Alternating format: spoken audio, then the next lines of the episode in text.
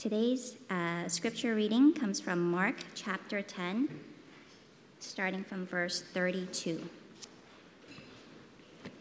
Uh, it's page 846.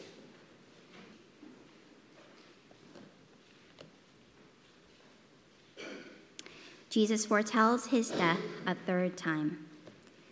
And they were on the road going up to Jerusalem, and Jesus was walking ahead of them, and they were amazed, and those who followed were afraid. And taking the twelve again, he began to tell them what was to happen to him, saying, See, we are going up to Jerusalem, and the Son of Man will be delivered over to the chief priests and the scribes, and they will condemn him to death and deliver him over to the Gentiles. And they will mock him and spit on him and flog him and kill him, and after three days he will die. And James and John, the sons of Zebedee, came up to him and said to him, Teacher, we want you to do for us whatever we ask of you. And he said to them, What do you want me to do for you? And they said to him, Grant us to sit, one at your right hand and one at your left, in your glory. Jesus said to them, You do not know what you are asking. Are you able to drink the cup that I drink, or to be baptized with the baptism with which I am baptized? And they said to him, We are able. And Jesus said to them, The cup that I drink, you will drink, and with the baptism with which I am baptized, you will be baptized. But to sit at my right hand or at my left is not mine to grant, but it is for those for whom it has been prepared. And when the ten heard it, they began to be indignant at James and John. And Jesus called them to him and said to them, You know that those who are considered rulers of the Gentiles lord it over them, and their great ones exercise authority over them. But it shall not be so among you. But whoever would be great among you must be your servant, and whoever would be first among you must be slave of all. For even the Son of Man came not to be served, but to serve, and to give his life as a ransom for many. This is the word of the Lord.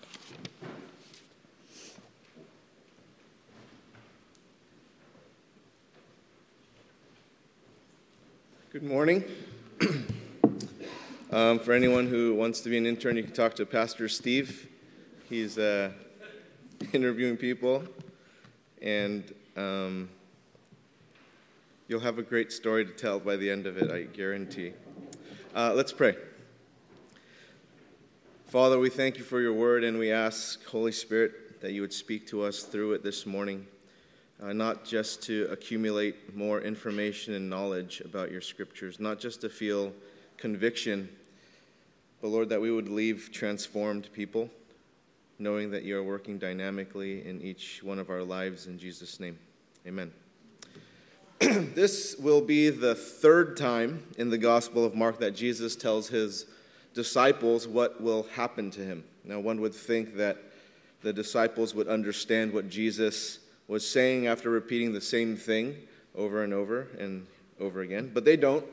The first time Jesus told the disciples what was going to happen uh, as he was going into Jerusalem was in Mark chapter 8. So, picking up in verse 31 in, in chapter 8, it reads this And he began to teach them that the Son of Man must suffer th- many things and be rejected by the elders and the chief priests and the scribes and be killed, and after three days rise again. And he said this plainly. And Peter took him aside and began to rebuke him. So obviously, Peter and the disciples didn't understand what Jesus taught, and Jesus taught them again what must happen to him in Jerusalem in Mark chapter 9. So in Mark chapter 9, it starts in verse 30. It reads this They went on from there and passed through Galilee, and he did not want anyone to know, for he was teaching his disciples, saying to them, The Son of Man is going to be delivered into the hands of men, and they will kill him. And when he is killed, after three days, he will rise. But they did not understand the saying and were afraid to ask him. So they didn't understand in Mark chapter 8, they didn't understand Mark chapter 9. We are now in Mark chapter 10. Jesus attempts to teach them again about what must happen. And each time Jesus told them what was to happen to him, they failed miserably at understanding his death and his resurrection. Mark chapter 8, what happened there was Peter rebuked Jesus. Jesus responded with this in verse 33 of chapter 8. But turning and seeing his disciples, he rebuked Peter and said, Get behind me, Satan, for you are not setting your mind on the things of God, but on the things of man. Then in Mark chapter 9, Mark informs us that they didn't understand Jesus a second time and that they were afraid to ask him, probably afraid that Jesus was going to call them Satan also or something like that. I don't know why. but rather than talking about heavenly matters, what were they discussing on their way to Capernaum? It reads in verse 34 that they argued with one another about who was the greatest. And so we get to Mark chapter 10, things aren't all that different.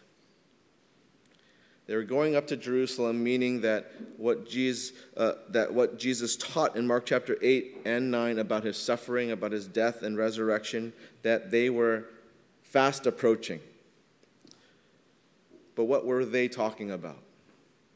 Well, James and John went to Jesus and they asked him to sit at his right hand and his left hand in his glory. So, over and over again, we see that these guys are clueless about what's happening. So we pick up the story here in Mark chapter 10, starting in verse 32, with that as a background that this is the third time Jesus is talking to them about his death, his resurrection.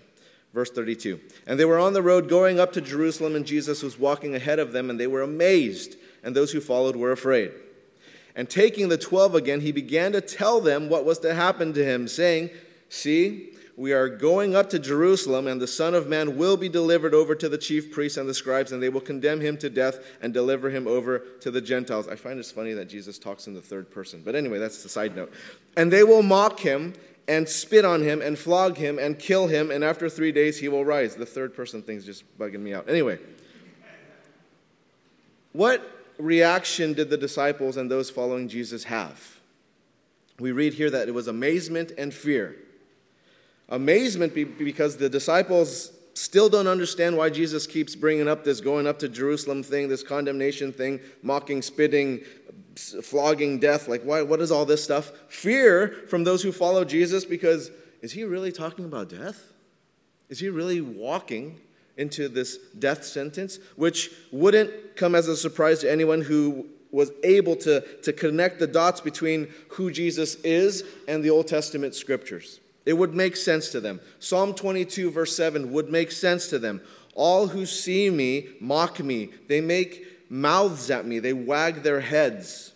Isaiah, the prophet Isaiah, and his prophetical writings would make sense to them. Isaiah 50, verse 6 I gave my back to those who strike, and my cheeks to those who pull out the beard. I hid not my face from disgrace and spitting. Isaiah 53, that whole chapter, I'm just going to pull out verse Verse 3, though, he was despised and rejected by men, a man of sorrows and acquainted with grief. And as one from whom men hide their faces, he was despised, and we esteemed him not. This would make complete sense to those who were able to connect these dots. Now, you realize that these prophecies were made hundreds of years before the birth of Christ, God incarnate, the person. And the arrival of Jesus accurately fulfills well over 300 prophecies in the Old Testament. Let me give you an idea of this. Somebody won the lottery uh, yesterday, right? Some, somebody won that $435 million lottery. I so wish it was me, but it's not. Okay, it was bought in Riverside County, and I wish I was down there, but it's not. Okay, so what odds that is? I think it was one in 220 million. I think that those are the odds to win that lottery, right? Here's the odds of one person fulfilling eight prophecies accurately. One in one quintillion. Have you ever even heard that number before? I had to look it up. I was like, what would it be with this many zeros? Quintillion. You know, billion, trillion, quadrillion, quintillion. Those are the odds. The historicity of the Bible is incredibly accurate. I don't know if you realize this. And this historical accuracy is met and fulfilled in the reality of who Jesus is. Over 300 prophecies fulfilled. Imagine the odds. It is impossible. But the disciples still don't understand who Jesus is. Much like many people today whom don't understand whom Jesus is because we're too busy looking for our own glory. We're more interested in places of honor rather than having a self awareness of how far we really are from God. Verse 35 And James and John, the sons of Zebedee, came up to him and said to him, Teacher, we want you to do for us whatever we ask of you. This is like my kids sometimes. Uh, um, I'm not going to tell you what it is yet, but just promise that you're going to say yes right? And, and he said to them, What do you want me to do for you? And they said to him, Grant us to sit one at your right hand and one at your left in your glory. That's what we want. See, all along, Jesus has been talking about suffering and dying. And this is what these guys asked. These guys were in Jesus' inner circle. You recall that these guys were at the Mount of Transfiguration with Jesus. And so maybe that's why they felt this entitlement for such a place of honor because you know what? We're, we are in Jesus' inner circle. We were there when Elijah and Moses showed up up there at the Mount of Transfiguration. You know, we, we can probably ask him to be on his right and left side. We were there. It wasn't anything that they did that earned them that place of honor. That was complete generosity at the invitation of Jesus. That was his grace. Now, do any of us have a sense of entitlement with God? That we think that we are owed something, forgetting that it is all by his grace that we even have what we have. Verse 38 Jesus said to them, You do not know what you are asking. Are you able to drink the cup that I drink or to be baptized with the baptism with which I am baptized? And they clearly think that they are, but obviously at this point in history, they can't. Jesus' cup that he drank was that of God's wrath, God's judgment against sin. Jesus was baptized with God's judgment, and James and John, they, they could not do that, but they had no idea what they were saying. Verse 39, and they said to him, We are able. And Jesus said to them, The cup that I drink, you will drink. And here's where I'd be like, What? And the baptism with which I am baptized, you will be baptized. No, no, no. I don't want that. I just want to sit on your right or left side. I don't want the drink your cup or baptism. Like, I don't want that stuff. And so they said they were able right then, but Jesus said, Not right now, but you will. You will. Now, what Jesus did on the cross, only he could do. Only he could do that. What the disciples would do that Jesus did was suffer. They would suffer. The disciples will also face death. So they will drink the cup Jesus drank, suffer. They will be baptized, die. Yay! That's not what I had in mind, right hand, left hand Verse 40 But to sit at my right hand or at my left hand is not mine to grant, but it is for those whom it has been prepared. Hey, you know what? Following me is not what you think. It's not what you think it's about. It, it involves suffering, it involves death. And no matter what we do, it can't take the place of Jesus Christ because only He was holy, only He was righteous, and only His sacrifice is acceptable our suffering and our death do not earn our way into the kingdom of God. Jesus did that for us. We don't have to do anything. So, whatever we think that we've done to earn our way to the kingdom of heaven, whatever these disciples thought that earned their spot next to Jesus or, or right or left side of Jesus, it's not Jesus who was deciding that anyway. Verse 41. And when the ten heard it, they began to be indignant at James and John. So these guys were upset because James and John asked Jesus before they did, right? Kind of like, you know, asking the girl out that your friend was like, hey, hey, uh, and then you asked first, and then you're like, oh man, wow, I liked her, and whatever. But before this, chapter 9, they argued about who was the greatest. Way before Muhammad Ali did this stuff, right? Like, way before. And right after this argument, chapter 9, Jesus said in Mark 9, verse 35, If anyone would be first, he must be last of all and servant of all. And so they are clueless about serving at this point. They thought they should be served. And they don't get what Jesus is all about.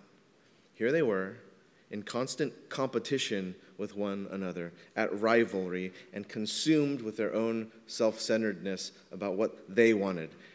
Now, keep in mind, this is Jesus' A team. This is his starting lineup. This is his death lineup. So disappointed. Anyway, this was his starting lineup to change the world.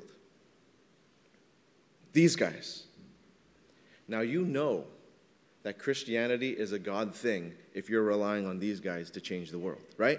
Like, isn't that obvious? That there's no way that Christianity is not a God thing if it's based off of the ability of these guys. Come on. Now, this should be really encouraging, I think, for all of us. This is a really encouraging thing. Because whatever God calls us to, Thank God it's not dependent on you and me. That He does it. He empowers us to do His will. He uses imperfect people to complete His perfect will. And Jesus called to them and said to them, You know that those who are considered rulers of the Gentiles lord it over them, and their great ones exercise authority over them. Now, at this time, the person in power is Caesar Tiberius. Caesar Tiberius um, rules Rome, and so these people of honor who, who they demanded adoration, they demanded allegiance, they demanded loyalty, and the Roman Empire, they lorded that over the people that if you didn't, you would suffer. You would be tortured, you would be imprisoned, you would die, and they exercise this authority over everyone in the entire empire. This is a complete top down ruler. but it shall not be so among you. But whoever would be great among you must be your servant, and whoever would be first among you must be slave of all. You see, earthly empires, they believe that to be the greatest, you have to be served. Don't they?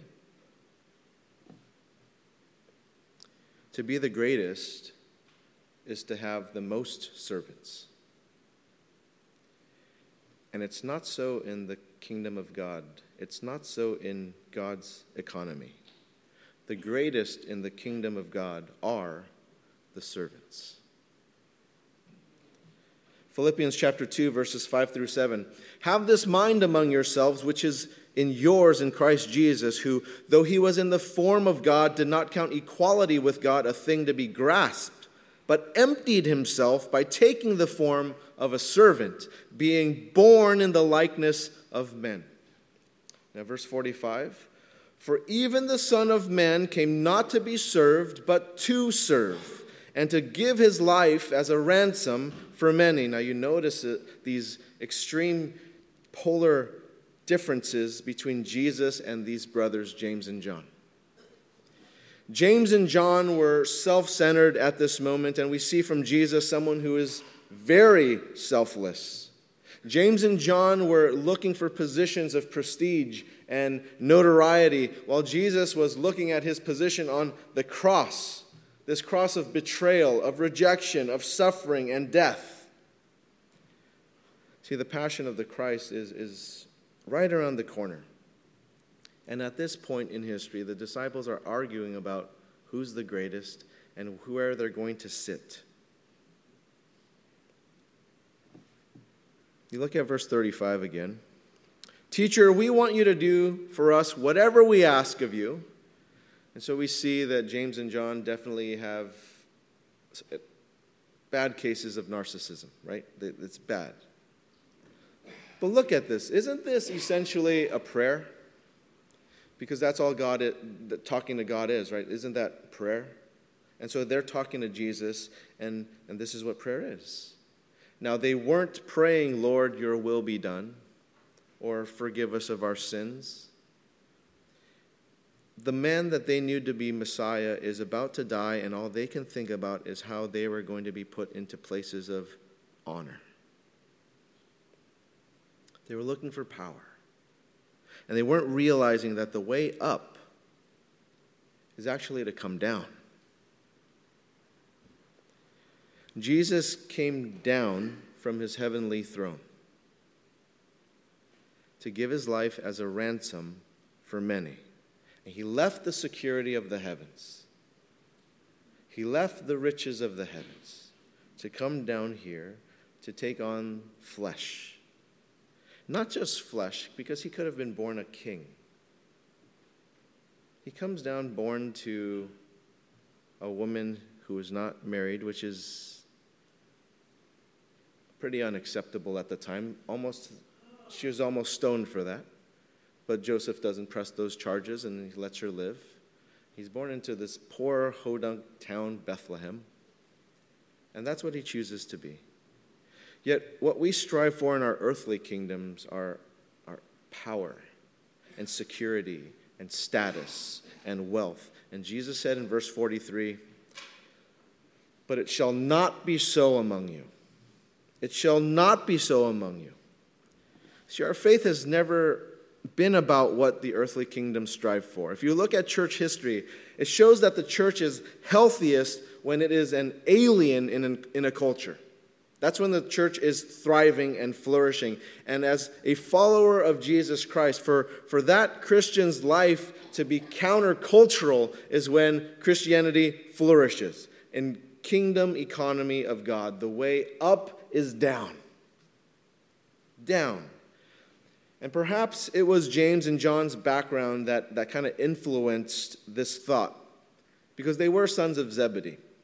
Zebedee owned a fishing business in Capernaum, and maybe they felt entitled because, you know, we do have some means. We do have some servants that work on the boats with us and for us, and we, they mend our nets and they do all these kind of things. They pull the catch in, and so they're accustomed to people serving them and them not serving others. And I wonder how many of us feel like this with God today, and that we've kind of grown up in relative comfort.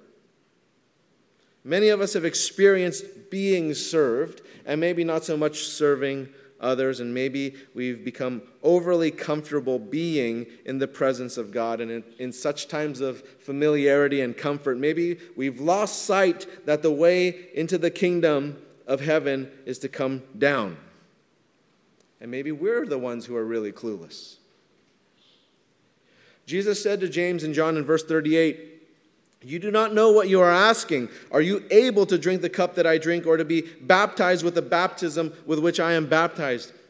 How often does this happen to us? We ask for things of God that we don't actually know what we are really asking for. And when God responds with a question, we, we are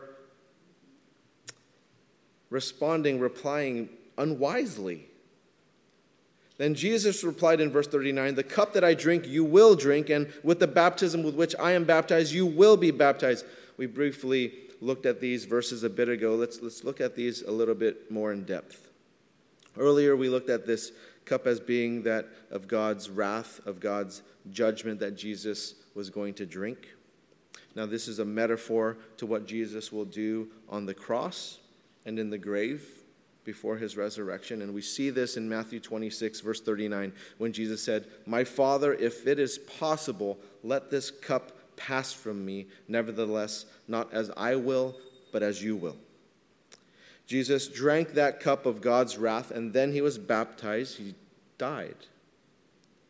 And he was flooded by the judgment of God upon sin James and John, they didn't understand what Jesus was about to do, and they themselves couldn't do what Jesus did. They couldn't drink the cup of God's judgment upon sin. Only Jesus could drink that cup as a propitiation for sin. John wrote in 1 John chapter 2 verse 2, "He is the propitiation for our sins and not for ours only, but also for the sins of the whole world." The apostle Paul wrote this in Romans chapter 3, starting in verse 23. For all have sinned and fall short of the glory of God, and are justified by his grace as a gift through the redemption that is in Christ Jesus, whom God put forward as a propitiation by his blood to be received by faith. This was to show God's righteousness, because in his divine forbearance he had passed over former sins. Only Jesus can redeem the sins of all who received him by faith. And as Mark chapter 10, verse 45 reads, to give life as a ransom for many. We know that James and John did drink the cup Jesus drank, this cup of suffering. They were baptized with the baptism Jesus was baptized with because they did die. We're told in the scriptures that James was killed by King Herod Antipas, Acts chapter 12, verse 2, most likely from beheading. Church tradition tells us that John was boiled in a vat of oil, but that he lived through that. And so then he was exiled to this island, this prison, the Alcatraz of the time, called Patmos. And if you go to Patmos today, it's beautiful.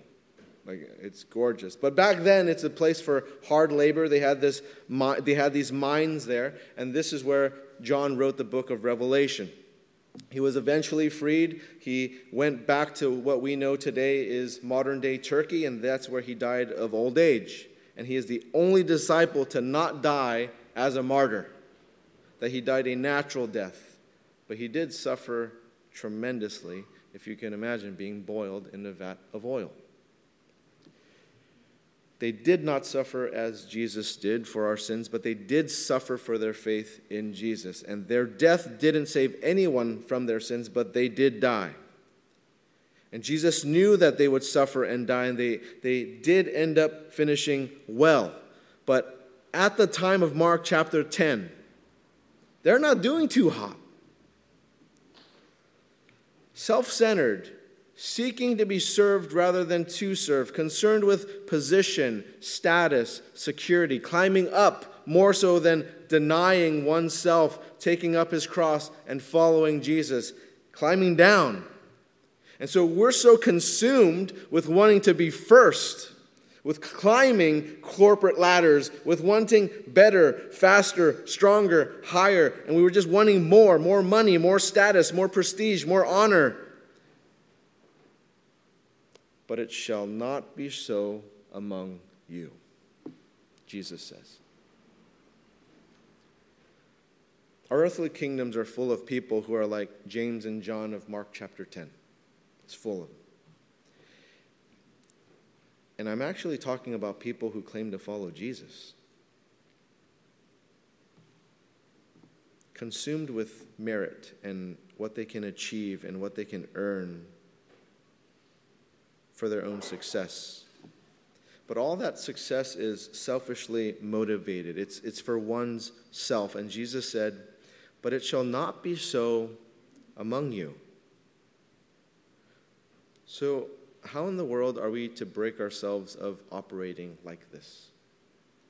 Verses 44 and 45. Whoever would be the first among you must be slave of all. For even the Son of Man came not to be served, but to serve. So countercultural. This is so revolutionary. That last phrase, verse 45, is the why Jesus served to give his life as a ransom for many. That's why. Now, what is ransom? Let's look at the Old Testament to help us define ransoms. Let's start in Exodus chapter 21, verses 28 through 30 bear with me as I, I read this because uh, maybe it doesn't become obvious until later. When an ox gores a man, you're like, what? So, you get what I mean? Okay. When an ox gores a man, because we know that that happens every day here, or a woman to death, the ox shall be stoned, and its flesh shall not be eaten, but the owner of the ox shall not be liable. But if the ox has been accustomed to gore in the past, and its owner has been warned but not, has not kept it in, and it kills a man or a woman, the ox shall be stoned, and its owner also shall be put to death. If a ransom is imposed on him, then he shall give for the redemption of his life whatever is imposed on him. You, you see that? That this is a ransom. Now, one more Bible passage. It's Leviticus 25. I'm not going to read this whole thing, but you can read it for yourself. In Leviticus 25, it talks about slaves and servants and how they can be redeemed, how property can be redeemed. It's a ransom. Now, back to chapter 10, verse 45 of Mark. For even the Son of Man came not to be served, but to be served, and to give his life as a ransom for many. So, this is a very well known concept for people in Jesus' day. And, and the people in Jesus' day knew that a ransom is extremely costly and your life depended on it. Because if you didn't pay it, you died. So, how are people going to be redeemed from these guilty acts of death? How is life redeemed? How are those who are in bondage set free? A ransom. Verse 45 a ransom paid by Jesus, only by Him, a costly price, a, a, critical intervention by Jesus. Isaiah chapter 53, verses 4 and 5. Surely he has borne our griefs and carried out our sorrows, yet we esteemed him stricken, smitten by God, and afflicted. But he was pierced for our transgressions, he was crushed for our iniquities. Upon him was the chastisement that brought us peace, and with his wounds we are healed. He redeemed us. He paid our ransom. 2 Corinthians chapter 5 verse 21 For our sake he made him who knew to be sin who knew no sin that in him we might become the righteousness of God. Paul also wrote this in 1 Corinthians chapter 6 verses 19 and 20. Or do you not know that your body is the temple of the Holy Spirit within you whom you have from God? You are not your own, for you were bought with a price, so glorify God in your body. Now here's the beauty of the communion sacrament that we do every week here. That, that Jesus Christ in his death has paid in full the, the wrath and judgment of God for all who have faith in him to have done so. For those who trust in who he is as a redeemer to pay the ransom. See, Jesus' death was the ransom, the payment in full. And, and Jesus' resurrection was the receipt. Right? The, the, the acceptance of that full payment. And you and I, we will face trials and we will face temptations. We will drink a cup.